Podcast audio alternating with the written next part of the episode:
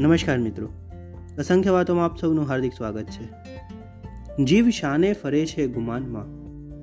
તારે રહેવું ભાડાના મકાનમાં. પક્ષી જ્યારે જીવતું હોય છે, ત્યારે તે કીડીઓને ખાય છે. અને જ્યારે પક્ષી મરી જાય છે, ત્યારે એ કીડીઓ એને ખાય છે.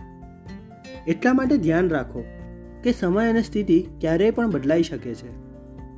એટલા માટે કોઈનું અપમાન ન કરો. ક્યારેય કોઈનું મૂલ્ય ઓછું ન અંકો. તમે શક્તિશાળી થઈ શકો છો. પરંતુ સમય તમારાથી વધુ શક્તિશાળી છે. એક ઝાડમાંથી લાખો માચિસની સળીઓ બનાવી શકાય છે. પરંતુ એક માચિસની સળીમાંથી એ લાખો ઝાડ સળગાવી પણ તો શકાય છે. કોઈ ભલે ગમે એટલો મહાન કેમ ન થઈ જાય. પણ કુદરત કોઈને મહાન થવાનો મોકો ક્યાં આપે છે? કંઠ આપ્યો કોયલને, તો રૂપ લઈ લીધું. રૂપ આપ્યું મોરને, તો ઈચ્છાઓ લઈ લીધી. આપી ઈચ્છાઓ માનવીને તો સંતોષ લઈ લીધો અને આપ્યો સંતોષ સંતને તો સંસાર લઈ લીધો. ક્યારેય પણ પોતાની જાત પર ગર્વ લેવાની જરૂર નથી.